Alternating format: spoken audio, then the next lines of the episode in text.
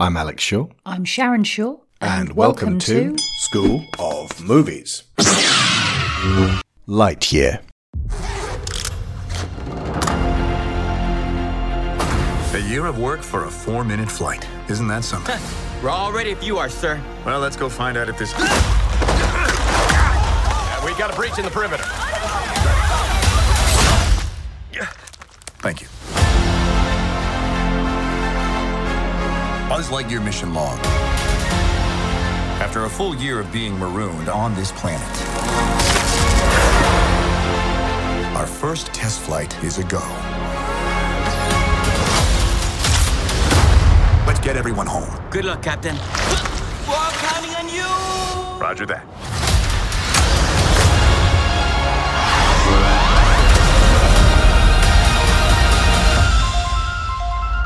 There's a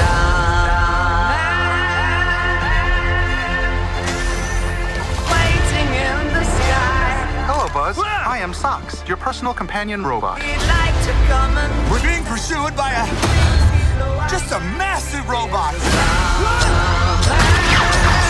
waiting in the sky. He's told That was utterly terrifying, and I regret having joined you. Buzz,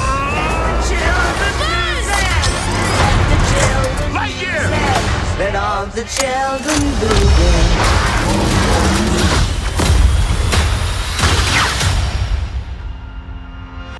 I can provide sleep sounds if you like. I have several options. Summer night, ocean paradise, whale calls. No, no.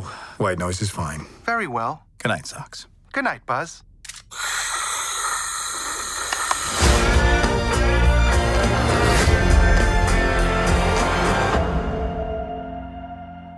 Okay, Lightyear. Pixar's uh, second film this year? I've actually lost count. It's it's uh, that and uh, Turning Red, isn't it? If Turning Red came out this year. Luca was last year, wasn't it? Yes, I believe so. And so was Soul. Yes. But Soul, Luca, and Turning Red were all uh, digital only, and Lightyear got a theatrical release. It is their first theatrical release in a while. Okay, so Toy Story 4 was June 2019. Onward was March 2020. That was the last one pre pandemic. And a lot of people didn't get to see Onward. Uh, so then there was Soul in December of 2020. Uh, that was like a Christmas present from Pixar. Luca in June of 2021, Turning Red in March of 2022, like Pandemic Day, like it was like a, a two year celebration. And then Lightyear in June of this year. And then we've got Elements coming up in June of next year, directed by Peter Sohn, who voices the cat in this. Correct. Elemental. Elemental, sorry, you're absolutely right. Peter Sohn also directed The Good Dinosaur. Remember that show we did on that? Oh dear. Yeah, I mean, I, I- he seems like a perfectly charming chappie. Right, so Lightyear. What we're going to talk about involves a lot of things people have already chewed over and spat out regarding Lightyear, but there is a difference in that when I saw this at the cinema, I was almost entirely unthrilled. And then when we saw it yesterday at home on Disney Plus, Sharon and Willow were thrilled. They really liked it. So we had two completely different experiences there, and I'm interested in the contrasts there. So this starts off by claiming that in 1995 there was a movie that Andy from Toy Story saw that inspired him to get a Buzz Lightyear figure. This is that movie. Now, that is not the film, that is the pitch for the film, and somewhere along the way they made a movie for 2022. Yes. Because this is a movie for 2022. Like, I- I was there in 1995. Y'all can't sneak that shit past me. Th- We'd need a Jumanji. Like, that's the equivalent. And the way that Buzz is tilted in this film is not what happened to superheroes and space heroes in the 90s. No, it most definitely is not. One of the uh, the notes that I made is that Lightyear is regardless of what they claim to the contrary, it is a completely separate story to the Toy Story series. It has nothing to do with the Buzz Lightyear that Andy plays with in 1995, and I strongly suspect that that fact has pushed a few people away because it feels like, well, you sold it to us as this thing, and it is not that thing. But as soon as you can get past the fact that it is not that thing, it kind of opens up into being its own thing. Yeah, it becomes a Pixar movie Yeah. where they do Pixar things. Like Toy Story was a very unusual movie to come out in 1995. Yeah. Other film, superhero film for that year, Batman Forever. Hmm. Joel Schumacher wanted to take Batman on a journey, wanted to explore the psychology of Batman. That's why Dr. Chase Meridian is a psychologist. The studio blocked him. They didn't like the idea of Bruce having some sort of epiphany. So they kind of damped down the the turnabout in that film where Bruce decides I am both Bruce and Batman. I don't now do this because I have to out of obsession with my parents' murder. I do this because I want to. I want to be Batman. That's a breakthrough. If this was released in 1995, Buzz wouldn't have to have this epiphany about himself. He wouldn't have to change, and he'd basically go through the whole thing like Tim Allen in Toy Story, who, by the way, goes through an epiphany. Yeah, absolutely. Although Willow did observe quite sharply, I thought, that the, looking at it in retrospect in terms of how did this action figure come out of this movie. Hmm. It, it is quite common for action figures to be made that completely miss the point of the movie. That is true. uh, another film that came out in that year, Judge Dredd, the Sylvester Stallone film. He experiences zero growth in that thing. Yeah. Like, when he's done, after he's realized that the whole institution is fucked, he's like, I'm going back to work. And he's like just stalking off to be a fucking fascist cop again. Absolutely. In let's, his- let's return to our usual programming. in his fucking Versace uniform. Um, one other thing- Unbelievable. One other thing that I will say though is that you you say it's a Pixar movie. It is, but it is not a Pixar movie as we have become accustomed to Pixar movies. It is not in the bracket of something like an Inside Out. Well, there's no concept apart from the concept I just mentioned. Yeah. But I do think that a, a part of that is the movies that Pixar made that you and I completely fell in love with in terms of the emotional ringing that they provide for uh, kids who Inside by Out, other Coco. studios are protected from and insulated Yeah. from and told it's okay nothing matters it's all cheerful and chirpy and, and, and sort of giggly They were sad for a bit, but now they're happy. yeah Oh, look, there's an elephant. Oh, he's got a balloon. Oh, the monkey stole it. Yeah. He brings it back. They all drink lemonade. Indeed. Now, while this is not that, I do feel like this is kind of this is a Pixar movie for 2022. This is a Pixar movie for children who have been battered the shit out of Jesus. from pillar to post for the last 8 years. This is a movie for children who need a bit of gentleness, who need to be handled with soft gloves at this point. And I really was kind of able to appreciate that watching it from the safety of our sofa, just in the company of the mm-hmm. people that I care about the most. Without hearing kids in the audience who don't appreciate it going, I'm early." Yeah, exactly. So while it did get a theatrical release, it, it was one that for me, the theatrical release was kind of by the by, and sadly, it would appear that the theatrical release did not do spectacularly hmm. for reasons. You know what should have got a theatrical release? Turning Red. Yeah. By the way, I've just seen a, uh, a poster for Cutthroat Island that was not released at the time because that was a Drew Struzan, and this one they've tried. They've been like, I could do a Pirates of the Caribbean mark, and they've tried to make it look as much like Pirates of the Caribbean as they possibly can. There are going to be some disappointed DVD buyers. Indeed. Mind you, anybody who saw the Drew Struzan poster would also have been disappointed. That's true. We were expecting a better film than this. Yeah. Ooh, Mallrats came out in that same year. Not the same thing. and while you were sleeping, it's a nice movie. We actually saw Goldeneye in the cinema the other day. You say that, our local cinema put the DVD on for To us. the DVD.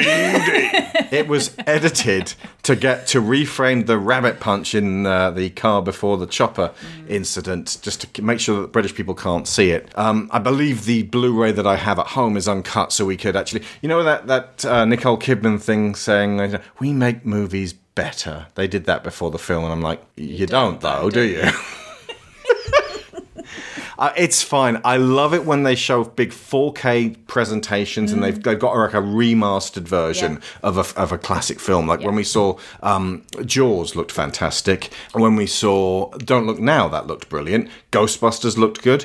Uh, but when we saw Die Hard, it was Mm-hmm. Shitty. It was. And like I had the 4K version at home and I was like, I should really go and see that. But Goldeneye is a film where they go, Bond, you're a sexist, misogynist dinosaur. And that Natalia's like, you're like boys with toys. But that's about as much as Bond takes. He doesn't reappraise himself. He doesn't come out of this a whole new Bond. Mm, that's this is not a 1995 In 1995 spite movie. of the fact that the whole point of Goldeneye is that it's his best mate who's turned out to be Yeah. the bad, he does not then go, oh, well, this whole institution's could that also fucked. Hmm. happen to me? Anyway, so I mean, but It was honestly, 1995. if they had made a movie that felt like it was made in 1995, it would have been like, and here's the funny black guy. He's going to be his companion. They can sell toys of him because Jon Peters produced it. So In that case, we should just be grateful that there isn't a spider in it. yes, they were trying to get that done. Was Jon Peters anything to do with Mallrats? No. In fact, Mallrats may have been the reason they said thank you for your time to Kevin Smith when they looked at the box office receipts for that thing. Anyway, Yeah. let's talk about Buzz Lightyear. Uh, So, so, like I said, I think claiming that it was a movie from 1995 just hurt the movie. What they could have and should have said is this is a remake of that movie, movie. made by Pixar, which is probably more accurate. Okay. So, for starters, we've got Chris Evans as Buzz, and a lot of right wingers were like, why? Okay. Regardless of what your politics might be, or your slight concern as a film exec that Tim Allen might say something on the socials that means that you have to put the movie on pause, because that could easily have happened. In spite of all that, here's what it comes down to Tim Allen old. He old. He old. He was old in 1995. Yes, he was. No one leaves a Buzz Lightyear with a bucket list. And you can't sell a movie on Tim Allen these days. You just can't. I mean, you you could, but like, it's been a long time since the Santa Clause 3 versus Jack Frost. Indeed. Did Wild Hogs come out between Wild Hogs! Uh, Toy Story and now? Yes. And did Wild Hogs do gangbusters it did- at the box office? It did way more than it deserved for a film as shit as Wild Hogs. But let's look at, in fact, uh, Tim Allen's recent box office, shall we? Uh, it would cost 60 million, it made 253 million. Ooh, Okay, all right. In that case, Hang that on, is I- better than I thought. Yeah. Um, let's go for Tim Allen career, and then it just descends from there. Right. Um, so, I mean, yeah, obviously Tim Allen was in Toy Story 4. Uh, he was in Ralph Breaks the Internet as Buzz Lightyear. Um, he's in an American documentary called No Safe Spaces. yeah, I think that's probably around about the point where they went, let's get Chris Evans, shall we? We've already got him on contract. It features commentator Dennis Prager. Do you know about Prager, you? Okay, and at this point, Tim Allen would go, except for the fact that he's like, yeah, Prager. Hmm. And comedian Adam Carolla talking to college students and faculty around university safe spaces. The documentary also covers free speech, controversies occasioned when conservatives are invited to speak in university settings. The film was released in Arizona theaters in October 2019 and was successful enough to have a national release. It had mixed reviews from critics. Several critics panned the film as biased for the AV Club. Vadim Rizov gave the film an F, summing up this isn't an argument for free speech, it's just paranoid whining complete with a roundtable of comics sympathetically agreeing how sad and scary this all is, plus images of the Statue of Liberty with tape over its mouth.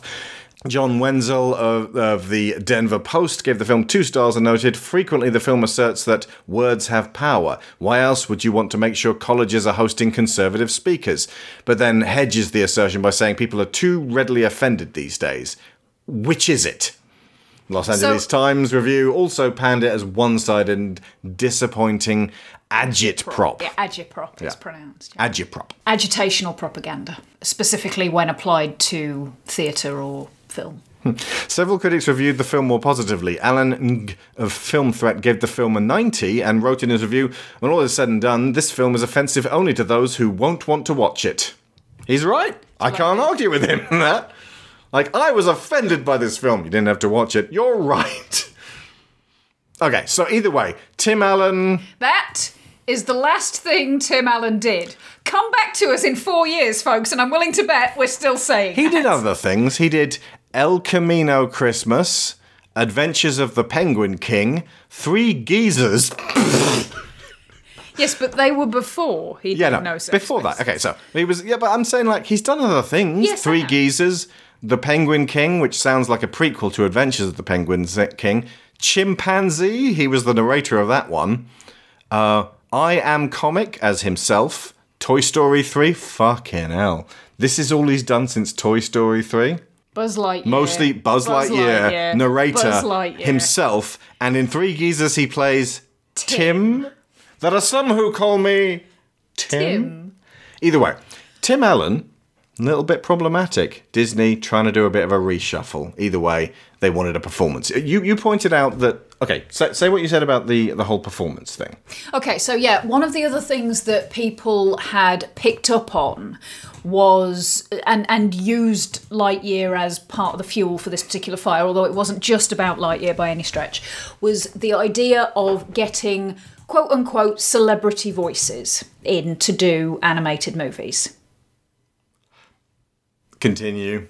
I, I immediately took exception with quote unquote celebrity voices of Yes. this celebrity Chris Evans. Oh, he's a celebrity for Here's the some reason. I can't I can't quite, quite put a finger Here's on why he's a celebrity. I personally think the argument around this was poorly framed because when people talk about celebrity voices in an animated movie, I think you got uh, Jeremy Clarkson in to do a line Yeah. in Cars because people in Britain will recognise Jeremy Clarkson's voice and they'll go, ah, I recognise that voice. or Simon Cowell playing himself. Exactly. Yeah. What film did we see the other day where he was doing that? I can't remember. I don't It was remember. horrible, and I hated every second it he was on screen. Cement these things in the head, but so that that to me is celebrity voices. Getting a professional actor who is known for their live action performances and saying, "Could you do that just using your voice?" Is not the same thing as celebrity voices. Yeah. I get the idea because because the, the the argument against was there's all these professional voice actors that aren't getting work because Chris Pratt and Chris Evans are eating all their pie. No. There is something to be said for Chris Pratt getting too many major roles at the same time for animated films. Now, while I agree with that, the bottom line is Chris Pratt was getting too many live action roles also at the same time. Stop giving everything to, Chris, Chris Pratt. Pratt. I agree Yeah. with that. That is not the same argument. on that same argument, I've heard a lot of people say that it, this gives A-list actors the chance to be in animated movies, but it means voice actors don't get to be in big animated movies. This assumes that if they get voice actors in, they will be people who need the chance to be in big A-list movies.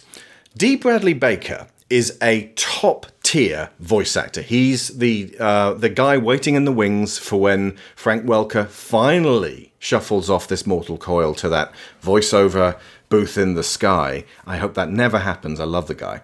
But Frank Welker got it sorted out years ago. And D. Bradley Baker can also do animal noises. He voiced Appa. He voiced Momo in the uh, Last Airbender. He can make the sound of a little man inside his mouth singing. He's gifted. He can also do like he played Tarrlok. He, he he's, he's he can do great animated series performances. Now, if you go to these like top tier A list voice actors and you look at what they've done with their the past 20 years, your finger gets tired going down and down and down and down and down and down and down and down and down all these roles. Because every casting agent who's also a voice director goes just get D. Bradley Baker in for this one. He can make the sound of a little man inside his mouth. If you're advocating for low tier voice actors like maybe Loretta Saylor the actress who plays Harry Arlington and Annie Oakley in New Century. Uh, someone who actually is genuinely pursuing a voice acting career, and I would love to see her in a big film. You can look into their eyes and see them trapped in there with it, trying to do what they feel they must, holding it back from the world.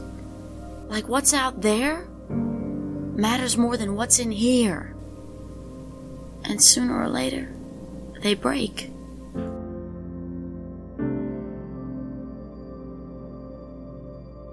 Loretta's not going to be given a big role in a big Pixar film just because they're like, we don't want to get celebrities. All the people who do not celebrity voices are voice actors, or more often than not, Pixar staff. Peter Sohn was was on Story, and then he got to play the cat in this. And like, Emile in Ratatouille. and Emile in Ratatouille, he's got a lovely voice. And I'm assuming as Pixar folks are wandering around their studios, they're going, hey, Peter's got a great voice. He could play this cat. So they get that chance. So, so if it's not going to go to Chris Evans, and it's not going to go to D. Bradley Baker, and it's not going to go to Loretta, who is it going to go to? Like Troy Baker and Nolan North, top tier voice actors. There are dude, white dudes trying to be voice actors who've got quite versatile ranges, who are like, well, obviously, I'm not going to beat Nolan North at this fucking interview for who's going to be playing this character. Absolutely. Is Jennifer Hale still alive? Yes. Then I'm not getting any work. Certainly not high profile A list Disney work. I, I would actually like to see a business made more fair, and I would love to hear a variety and versatility of voices across all animated things. So it's not just the same actors that we know and love. I would love to see that become a thing. It's really, really difficult to organize voice performances when you're tight for time and you need a quantifiable voice performer that you know exactly what they're capable of. So the reality is there's so many complexities behind the casting of this. And when it comes down to it, Aladdin was a huge deal because of Robin Williams. And at the time, Williams was like, don't tell anyone I'm the genie. And that doesn't make a lick of fucking sense. Because if people hear you're the genie and you're the best thing in Aladdin and you are helping Disney to become a powerhouse again, you get movie roles offered to you because you're fantastic in that. Robin Williams was huge in the 90s because he played the genie.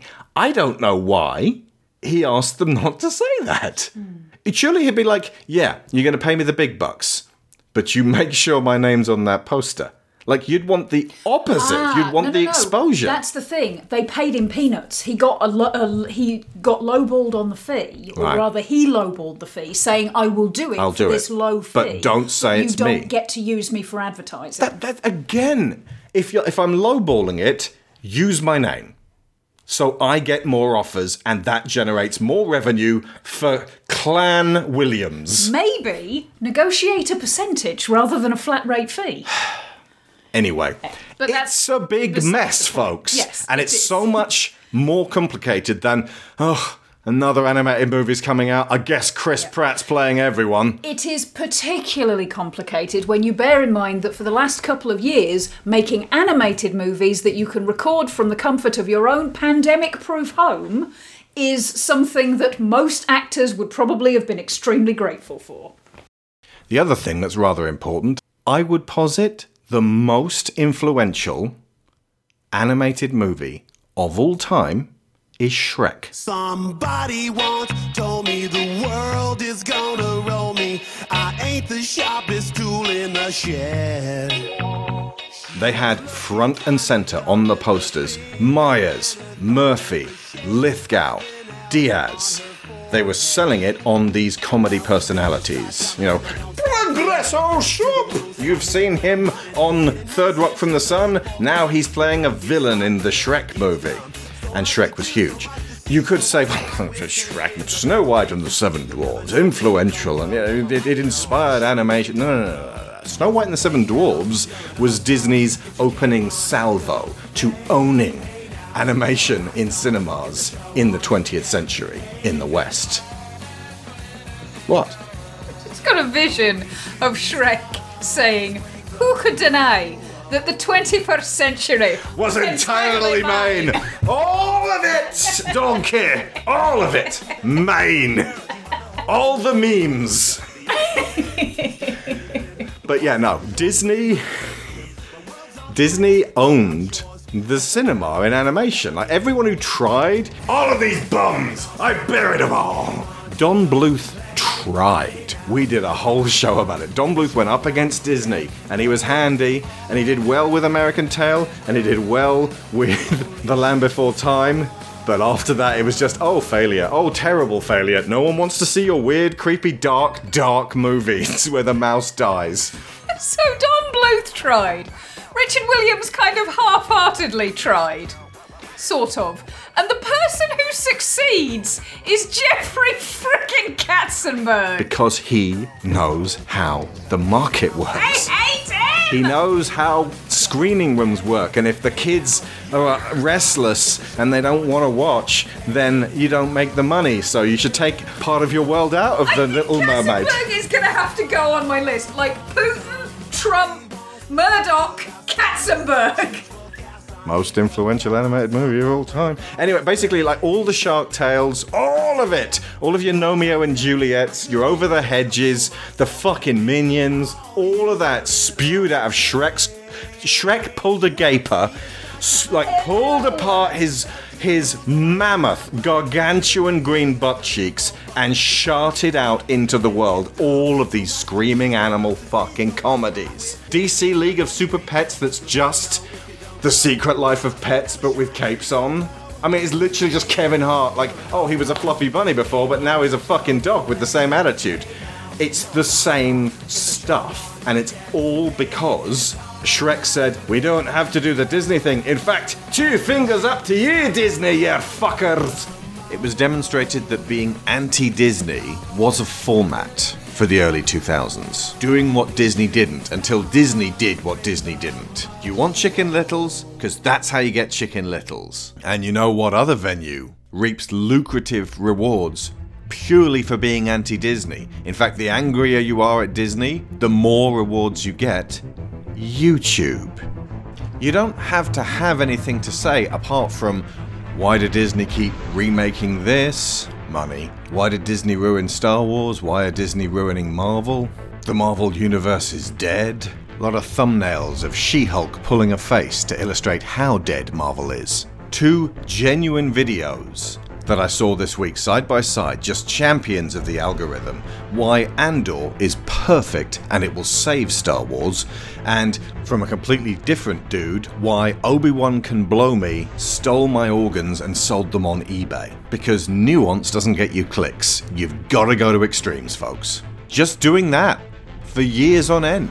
Disney ruins everything. It's a good narrative for clicks. So, the basis for the quote unquote celebrity voices, while you could point at Aladdin, it's very much about Shrek. Shrek getting Jeremy Clarkson on, Shrek getting Larry King on to play the ugly sister, Jonathan Ross in the UK, but not for the third one. For some reason, it was just Larry King in the UK as well. Suddenly, Jonathan Ross had disappeared. You don't know who Jonathan Ross is in America, do you? okay.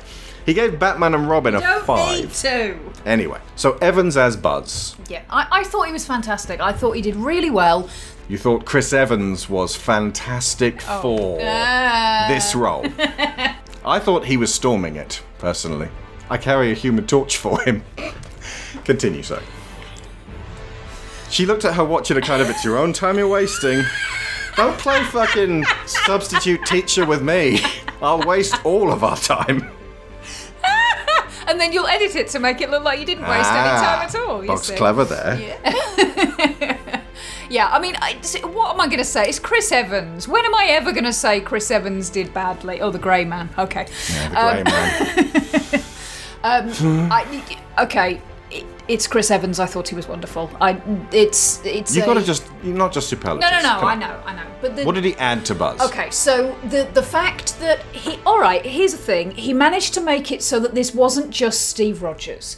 This wasn't just a hero stepping out onto the scene and doing the hero thing. Steve Rogers is not just a hero. No, no, no, He's the hero, and that's Mr. the Hero to you. But that's how people often interpret him. It's not just a, a Captain America, we got him because he's Captain America. He's not bringing anything beyond that role that he's already done. I also hate the- it when people go, yeah, just Captain America, and they sort of Yeah. sweep their hand Indeed. in a The- kind of, the- ah, just, you he's just a Boy Scout. And it's like, neither Superman nor Captain America are Captain America or Superman like you're saying. but he convinces as the the I can do everything myself and I don't need any help. But then also when that pivot comes, when he starts to realize that this is not how things are going to play from now on, there's there's moments of that not making sense for him and him questioning that and feeling like he's been pushed out onto this limb that he doesn't want to be on and the and all he wants to do is run away and eventually that is something that he is able to come back around from and come back from and build himself back up into a person who can live in this new world which i think is really quite key to the the the themes behind the story. Again this is what for me made it very much a movie for 2022 the concept of people, especially older people, getting fixated on what they think is important because it was important to them possibly years ago and missing or ignoring or running roughshod over the fact that perceptions and values have changed and they don't get to decide what is important for the people around them anymore. And they have to accept that those that that input from the next generation or people who have in the past been ignored like the elderly or convicted felons the source of deciding how we make our decisions about how we progress as a group do not just get to be made by you the commander anymore Commander Hawthorne, you know how I feel about rookies.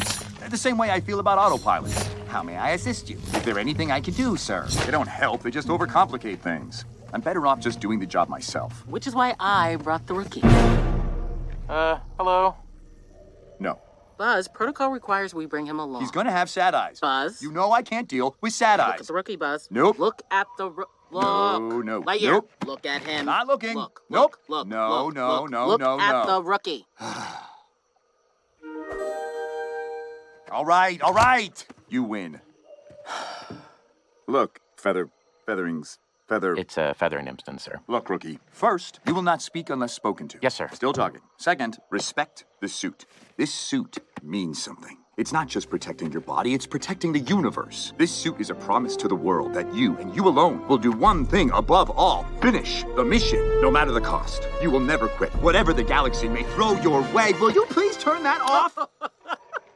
It's just too easy. You're mocking me, aren't you? Yeah, but in a supportive way. If you haven't seen it, the premise is this Buzz Lightyear and a human colony land on a planet that is pretty damn hostile. Uh, because of his error, they're stuck there.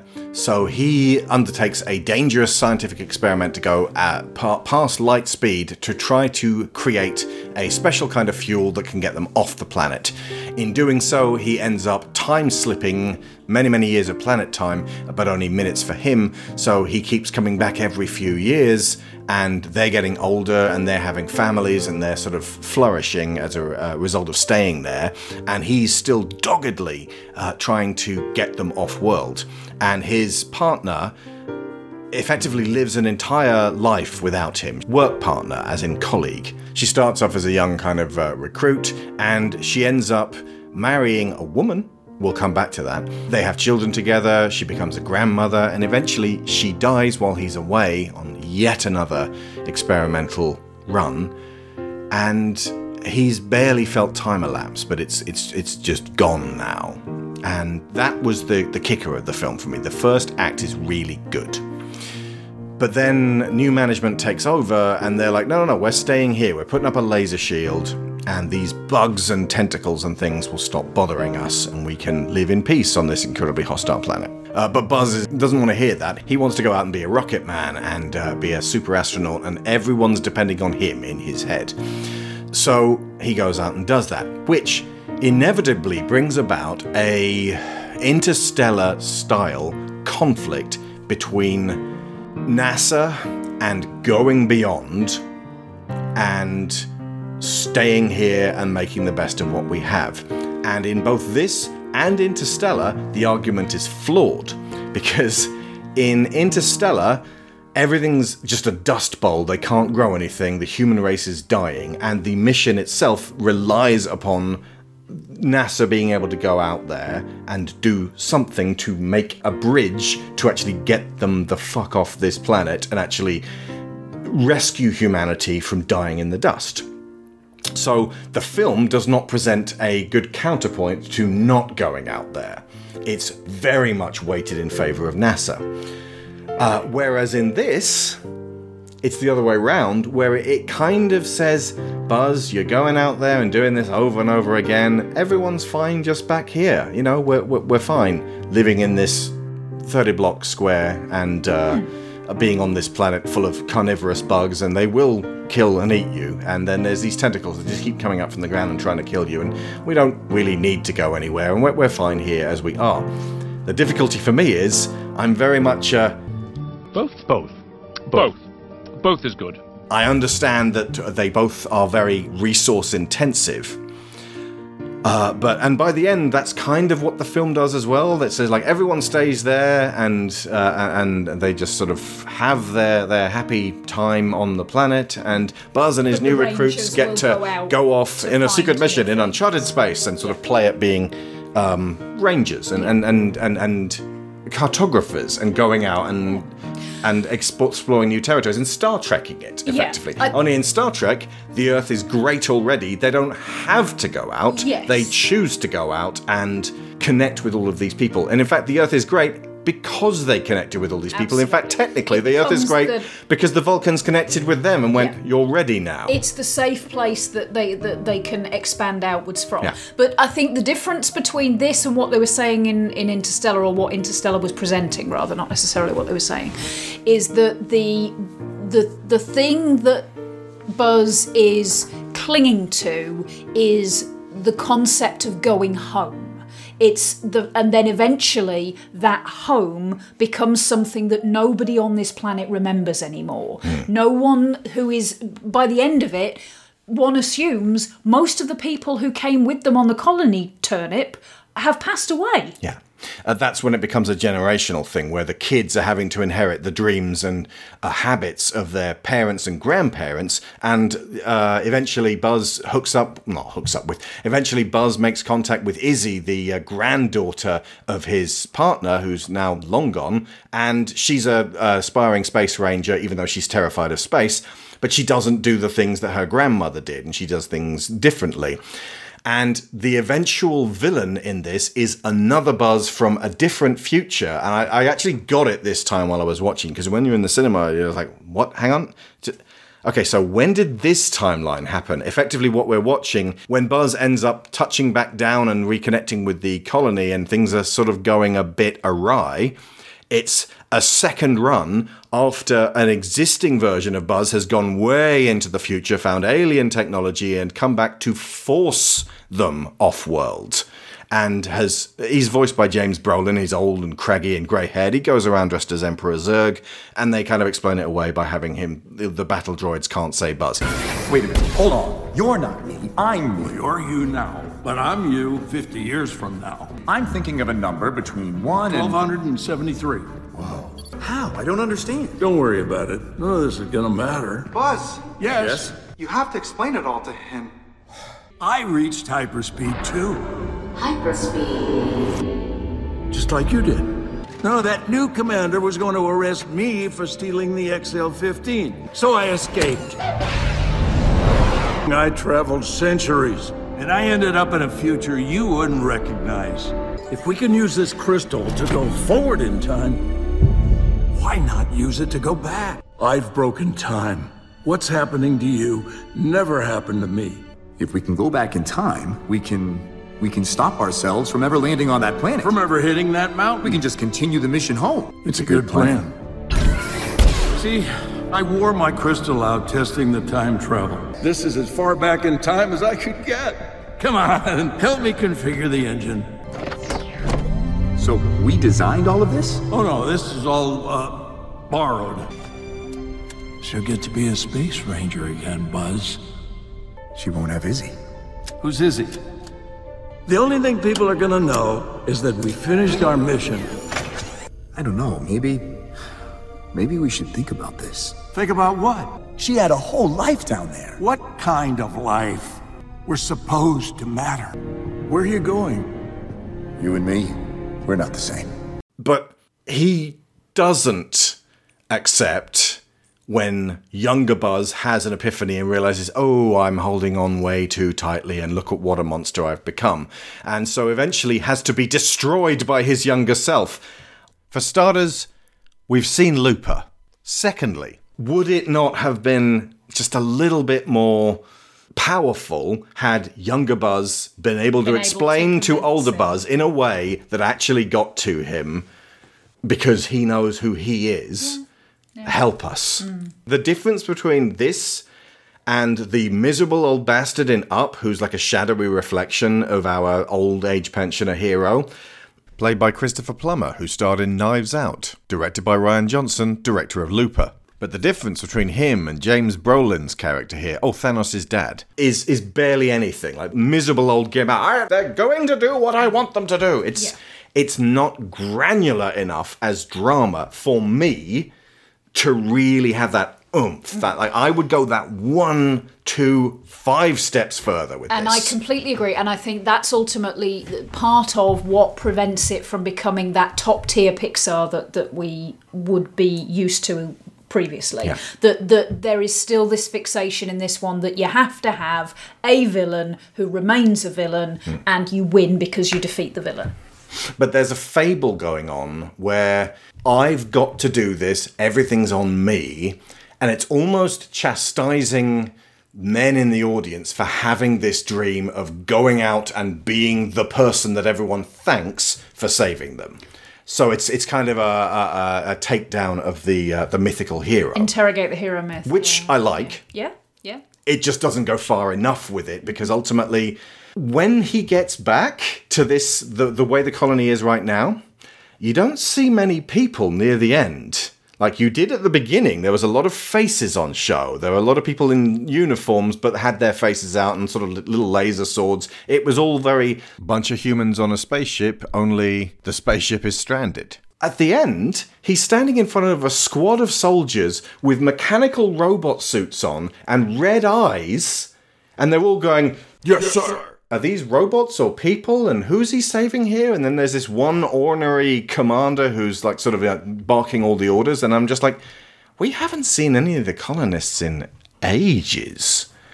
And I began to really disconnect with what was trying to be saved here, which made it very hard for me to go, Yeah. They're, they're right. They're, they're doing great here. They've all is- become really.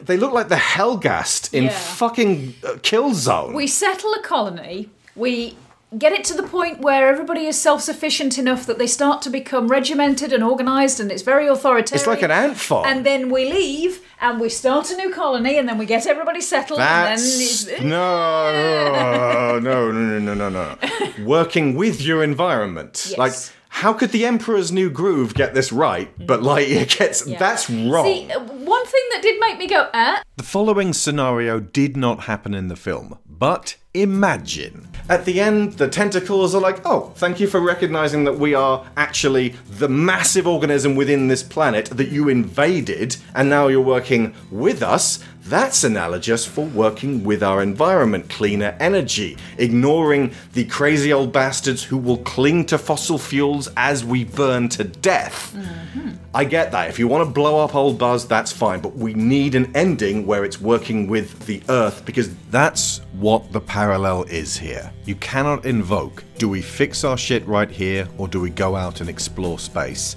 Unless they actually fix their shit right here. And they don't.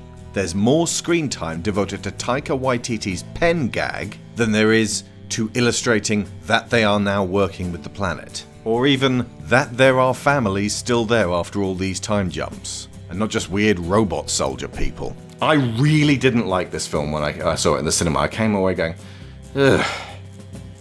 This is Pixar barely trying.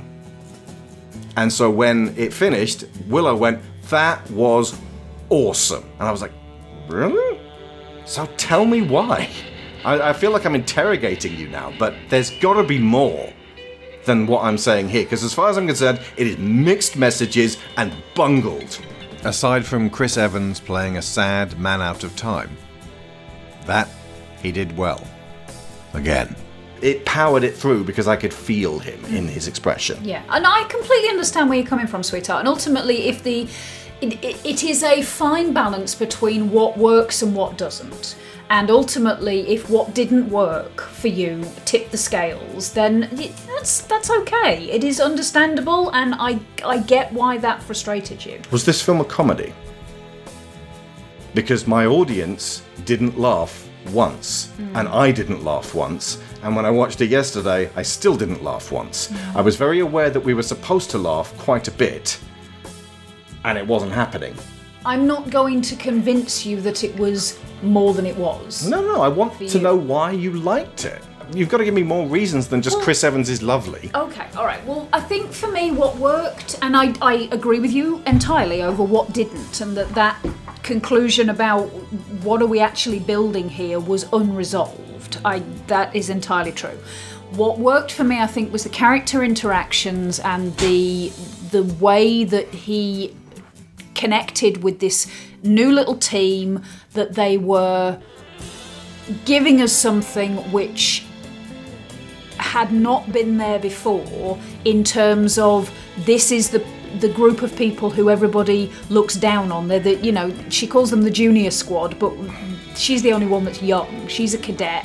They're It's dodgeball. yeah, basically, it's a it's a team of people who are not expected to achieve anything, and they uncover their personal individual strengths in an environment where they are they have nothing else. They can only rely on themselves and each other. And for me that is a strong enough message to kind of elevate it up above the stuff that it doesn't resolve satisfactorily hmm.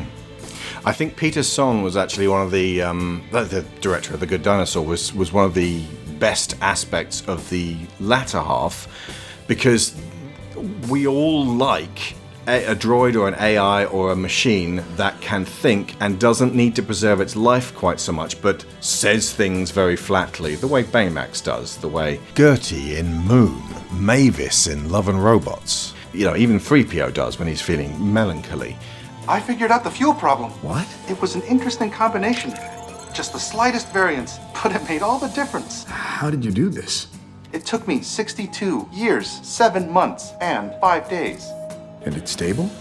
Theoretically, the cat that everyone obviously was going to love um, is a character who's experienced and lived for a long, long time pondering the specifics of how to get this fuel running.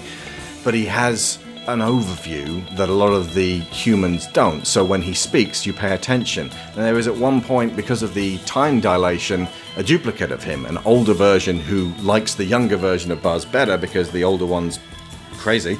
Um, and he ends up getting crushed by Emperor Zurg and just smashed underfoot. And it's okay because there's a double there, but it's not okay. And I could imagine kids in the audience, especially little kids who don't understand the time dilation, freaking the fuck out because this cat has just been crushed. I don't think that film needed to do that. Okay, so do you remember the teaser trailer? Mm-hmm. Okay.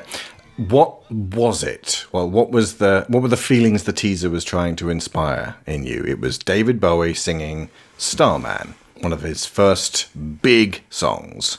Expansiveness hmm There's a lot of Exploration. there was no words in it until the very end when it said to infinity. Boop. Yeah. Uh, isolation and loneliness. Yep. It was, which is very much in keeping with the song. A lot of like shots of rockets rising up and sort of preparations for big scientific trips and NASA type stuff, and and this one guy heading out. So again, it's that mythology of the one guy heading out to do the thing. But it made us think about Kennedy era space travel, and it made us think about how inspiring that was when Sam Seaborn had a guy who spotted a UFO today, am I right? Mm, Sam laughed him out of his office, but you've been thinking about it ever since. But you can rest assured, Sam, it was not a spaceship from another planet, just another time. A long since abandoned Soviet satellite. One of its booster rockets didn't fire and it couldn't escape Earth's orbit. A sad reminder of a time when two powerful nations challenged each other and then boldly raced into outer space.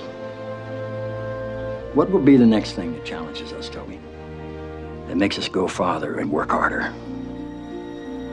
You know that when smallpox was eradicated, it was considered the single greatest humanitarian achievement of this century. Surely we can do it again, as we did in a time when our eyes looked towards the heavens, and with outstretched fingers, we touched the face of God. Here's to absent friends, and the ones that are here now.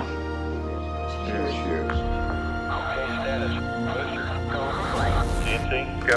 Fido, go. Guide, go, bud. Cabin pressurization is underway. As we prepare for ignition. Flight recorders are on. T minus five, four, three, two, one,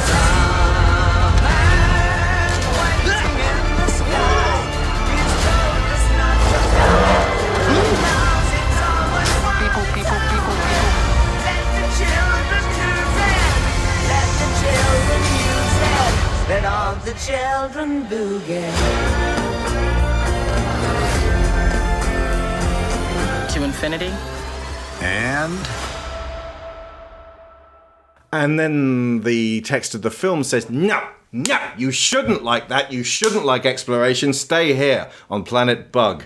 And at the end, it goes, yeah, you, yeah, you should. You should. Yeah, off, off, off they go. Off they're going now to just to explore other places and just you know export this to other worlds. So we, we can like it now, but before. Like the actual concept of going out and exploring space, like you should not have felt that during the teaser. So we, we brought you in here to teach you a lesson if anything. Um, and again, I'm very much in the do both. I am not like, we've got to go out because we're fucked as a species. If we go out right now and Jeff Bezos is representing us, I would not. I would completely understand the aliens at best ignoring us and at worst annihilating us just to make sure that planet Amazon does not infect them. This guy is still alive and you're letting him explore space? You are dangerous. Anyway, uh, so but yeah, no, it's I'm very much like fix our shit, but also look to the heavens. Just we've to do both, and the film seems to be kind of everything in its own time. The uh, a running gag seems to be laser shield, like the the new management guy that Buzz does not like sets up instead of going out into space, they're just going to build a laser shield and stay here and starve to death on planet Bug. And I'm like, yeah, I agree with you, Buzz. This guy's fucking crazy because in Pacific Rim they were like, let's just set up a big wall, a and that'll that'll keep the kaiju out. This laser shields. Well, I mean, like they get a massive infestation of bugs, don't they? So then maybe the laser shield's not going to work long term, is it? and then the bugs nearly kill everyone, but they don't. They don't. Or maybe they did kill everyone, and that's why we don't see all those people at the end. There are so many big questions about what we're trying to save by the end. And here's the other thing that's huge Buzz in the future is trying to change the past so that such and such doesn't happen with predestined knowledge of they're going to be stuck here for a long long time. He wants to get back as far as he can to get them off earlier. So the whole thing becomes about young buzz trying to convince old buzz who's now way into the future whose frame of perspective is far gone uh, that you know, just to let go of that. The problem is the actual philosophical narrative of the movie is pinned on a notion of time travel and precognition of what's actually going to happen as opposed to what will probably happen. Hmm. So it's not relatable to anyone because we aren't from the future. Yeah. Well, the thing that that old Buzz is fixated on and that he wants to travel back in time for is not so much that he can try again to get them off the planet as he can undo his mistake Yeah. and stop them crashing in the first place. Which was a terrible mistake, by the way. Buzz and his best friend Alicia are leading this like space exploration thing, right? And they got a bunch of people in cryo sleep on their vessel. Okay. And so they land this big old vessel with everybody on board on this planet to see if it's livable or not. They just go ahead and land the entire vessel with everybody on it. Why wouldn't they send like a scout ship or something? So the movie can happen, but then it turns out this planet is hostile and then Buzz accidentally crashes the ship, so they're stuck there. Oh no. When you land on what appears to be a living planet, it takes exception to you. So you send down a shuttlecraft. Every Space Federation has sent down shuttlecraft before, which leads me to believe this Space Federation should not be in space. So actually, the best ending for this movie is the bugs eat everyone. Okay. Okay. That's not really what I mean, but I kind of getting the same feeling as the end of The Incredibles 2, where it's like, you know, I actually agree there should be no superheroes. You've you've just fucking convinced me. but there were still good things. I considered this to be scraps because when I saw it and I went, "Oh, she's marrying a woman," and Chris Evans is actually saying, "Who is she?" Uh, I'm like, "Oh, that's pretty cool." And I, I guess she won't have any lines, and she'll be sort of in the background, and she'll get a hug, maybe a, a chaste little kiss, and she might be a bit ethnic, just so that we can tick that box as well, and then we can like give give that one to the diverse people and just go there you go some some more scraps. Do you like them? And then we can say the same thing again which is put these characters front and center make sure that these relationships are well known and, and that you can't switch them around for the chinese market the philippines russia saudi arabia the usual fucking thing. And apparently two things happened. Sharon? Okay, so so i'm sitting there assuming this in the cinema going oh Yeah. more scraps. And- cheers for that. Honestly, I feel like when they were originally putting the film together, that that was the executive's intention. That they would create these scenes, that it would be easy to simply swap out when uh, So- they went to certain foreign markets. So make the marital spouse. I like just just switch the model a little bit so that it's it's more androgynous and becomes much more of a definite he. Maybe give them a beard so that just just that. Just throw a beard on them But ultimately, whatever the original intention was, and get Chris Evans to do another line where he says, "Who is he?" Whatever the original intention was, the release of this film happened around the time when Disney were coming under a lot of scrutiny for not challenging the Florida Don't Say Gay bill. So the the idea behind this bill, if I remember rightly, is that it was it was fairly similar to Section 28, which we had back in um, the late 80s, 90s, and, and early 2000s in the UK, which was that you could not discuss queer relationships in uh, in what's considered to be inappropriate context, which is basically in schools to children. You can't talk to them about gay relationships or um, anything that isn't heteronormative.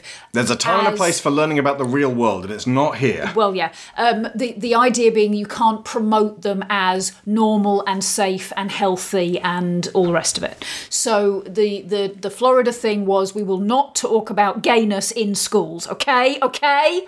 And Disney did not do anything initially to challenge I want to say DeSantis, the governor who was trying to bring this in, then their own employees wrote an open letter saying this is fucking shit. You have queer people working for you and you are letting them down That's a direct quote. by not it almost is uh, by not saying something about this you are one of the biggest if not the biggest employer in Florida you own so much Florida land there are tax rules in Florida that exist solely for Disney you have power here you can say something about this Disney's a quiet little mouse who's like, we don't have any power. Yeah. Mm-hmm.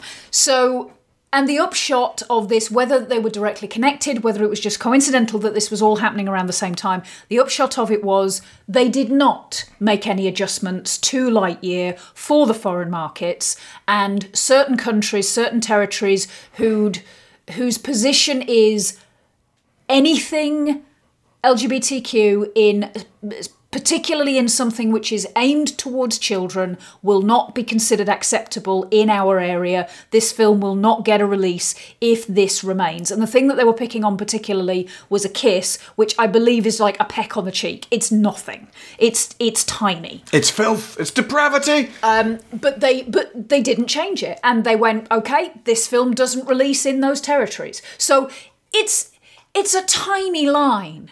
It's a tiny line in the sand, but it it feels like it was a line that But- they decided to draw. It's not the first time. The uh, remember Spider-Man: No Way Home. China said, if you just take out the Statue of Liberty, we'll release No Way Home in China. And they went, "Eh, that's Act Three, so no, we can't. It's like it's a huge deal.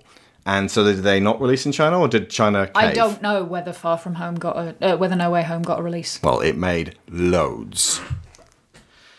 I think they knew it would. Um, so either they banked on Lightyear making loads without help from the uh, intolerant territories, which is probably a good way to put them. Oh, sorry, wait, wait. From the territories led by intolerant governments. The, no, that still doesn't narrow it down much, does it? Well, it doesn't have to. It's it, it's a broad spectrum of countries. At the end of the day, It's- Big spectrum, big rainbow of countries. Um, so yeah, Disney stuck to maybe not their principles, but the principles of uh, of some of their braver LGBTQIA plus uh, staff who were. I would imagine equally sick to death of the scraps that we get every animated movie and uh, live action movie in terms of casting and exposure. So there is that. yeah. That's that's a plus that. point. And Again, I- it's all something that takes place in the first act, which I maintain is good. and I, I appreciated the fact that the this is it is sort of a an attempt at normalization. It is the creation of a family who is then presented, albeit through sliding doors, as a family that's just there. It's not something that is uh, an integral part of the plot. There is no pain attempted to be extracted from it, or uh, or any drama of any kind. It's just this is the this is normal. This is entirely unremarkable. That Alisha would be looking for a female partner is something that Buzz was aware of because when she said she's engaged, his first response is, "What's her name?" He knows she's gay. Yeah. Uh, so it's it it just all feels very much a part of this world. I thoroughly agree. We need more of that. We need scenes maybe where Buzz goes home and talks to Alisha and her wife. My favourite Frederick Douglass quotes is Power concedes nothing without demand. It would appear we have to demand from Disney, morning, noon, and night, forever and ever and ever, to get them to take a toe over the baby steps they've been taking up against this wall for years now that we've been lamenting. I didn't want to puncture any balloons of, of joy when it came to this movie. I didn't want people to be sad because they like the film and I'm, you know, crabby and uh, and I expressed myself angrily ab- about this. But ultimately, this is my wheelhouse. Our survival on this planet is something I think about and write about in my books all the time. It occupies my mind.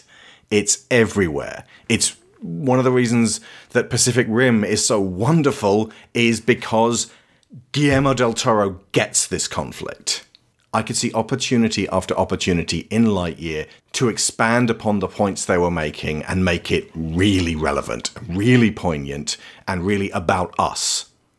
And they didn't, and they were preoccupied with the adventures of a bunch of motley crew space rangers who were like the outcasts, the bad news bears, uh, dodgeball team. It's like, ah, see, the outcasts turned out to be really useful in the end. So all of those faceless drone people that we never got to meet, they weren't as good as these outcasts. And I'm like, I'm not sure what's being said here apart from it turned out that the losers were all right in the end. And I feel like that's a message we've heard enough times. And this is a message that needs to be made really fucking clear. Specifically for young kids, the tension between our desire to journey out there to infinity and beyond, and the dangers of bringing how we live right now to any new place. That is understandable, yeah. This was a massive disappointment for me. This was a huge letdown. But I didn't expect anything from it. It didn't make it about this until I was in the cinema. And then I was like, okay, okay. And then I just sat there getting more bored and more stony and more tired and more wishing I just wasn't in the cinema while my audience sat around me silently staring at the screen, not feeling much of anything. Yeah. But then we came away from watching it yesterday and you guys loved it, which to me suggests that it was not so much a movie to be shown in cinemas as the uh, the first four episodes of a Buzz Lightyear TV show on Disney Plus that then goes somewhere with this. Maybe, yeah. Yeah.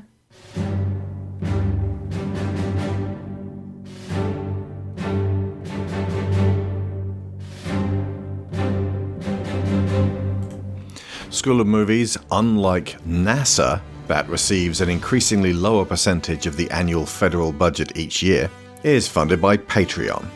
And our top tier $15 sponsors get credit every episode, so thank you to Aaron Lecluse, Abel Savard, Alejandra Vargas, Alex Burrington, Angus Lee, Benjamin Hoffer, Brian Novak, Cassandra Newman, Chris Finnick, Christopher Wolf, Kieran Datchler, Connor Kennedy, Dan Mayer, Daniel Salguero, Dan Hepner, Dave Hickman, David Sheely, Finbar Nicole, Frankie Punzi, Greg Downing, Jameis Enright, Jesse Ferguson, Joe Crow, Joel Robinson, Johan Clayson, Joe G, Josh Waster, Kat Essman, Kevin Vahey, Lorraine Chisholm, Marty Polmeyer, Matthew A. Siebert, Michael Haskell, Robbie Crow, Sarah Montgomery, Timu Hellas Hayo, Tim Rozensky, Timothy Green, Toby Skills Jungius, Tom Painter, Trey Contreras, and Valencia Burns.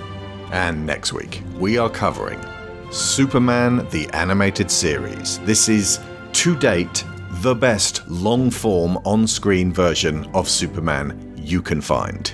So if you liked our Batman the Animated Series show, then you're gonna love this one. There was one bit with the, you know, the the reverse sandwich. Yes. They're eating uh, sandwiches with the with big chunks of ham on the outside and bread on the inside, a moist maker, if you will. And uh, everyone in this new future time is chastising uh, Buzz for wanting to eat sandwiches the old-fashioned way, with the bread on the outside and the meat in the middle. Taika Waititi's character picked up the robot cat Sox and then put him back down and went back to his sandwich. And I was like, okay, so uh, wash your hands or hand sanitize after you've touched the cat. And then my brain went, it's not a real cat, you don't have to. And then my brain went, but it's a robot and the robot's still covered in bacteria. And then my brain went, but that disgusting juice covered sandwich has been sat on a table, discarded, and then he picked it back up again and started eating it. How is everyone in this colony not dead? And then my brain went, where's the ham coming from? Don't see a pig anywhere. I thought that too. At the very end of this movie, Charlton Heston bursts in and says, Don't eat the sandwiches! Yikes. Unless it just turns out to be bugs, in which case, That was my assumption. Let's end on Jonathan Coulton's tribute to Space Oddity, only this one is about Laika, the first dog shot into space by the National Space Program of the former Soviet Union. They had no intention of bringing her back, which is what gives this song its beauty. You are listening to Space Doggity. We will see you next week when we will go beyond infinity, faster than a speeding bullet, and more powerful than a locomotive. I've been Alex Shaw, I've been Sharon Shaw. and school's out. The cage is very small, a tiny silver ball that makes you a hero. The moment you step inside, the world is watching you. What you're about to do will live on forever, even though you'll be dead and gone. Buckle up, we're about to turn the engines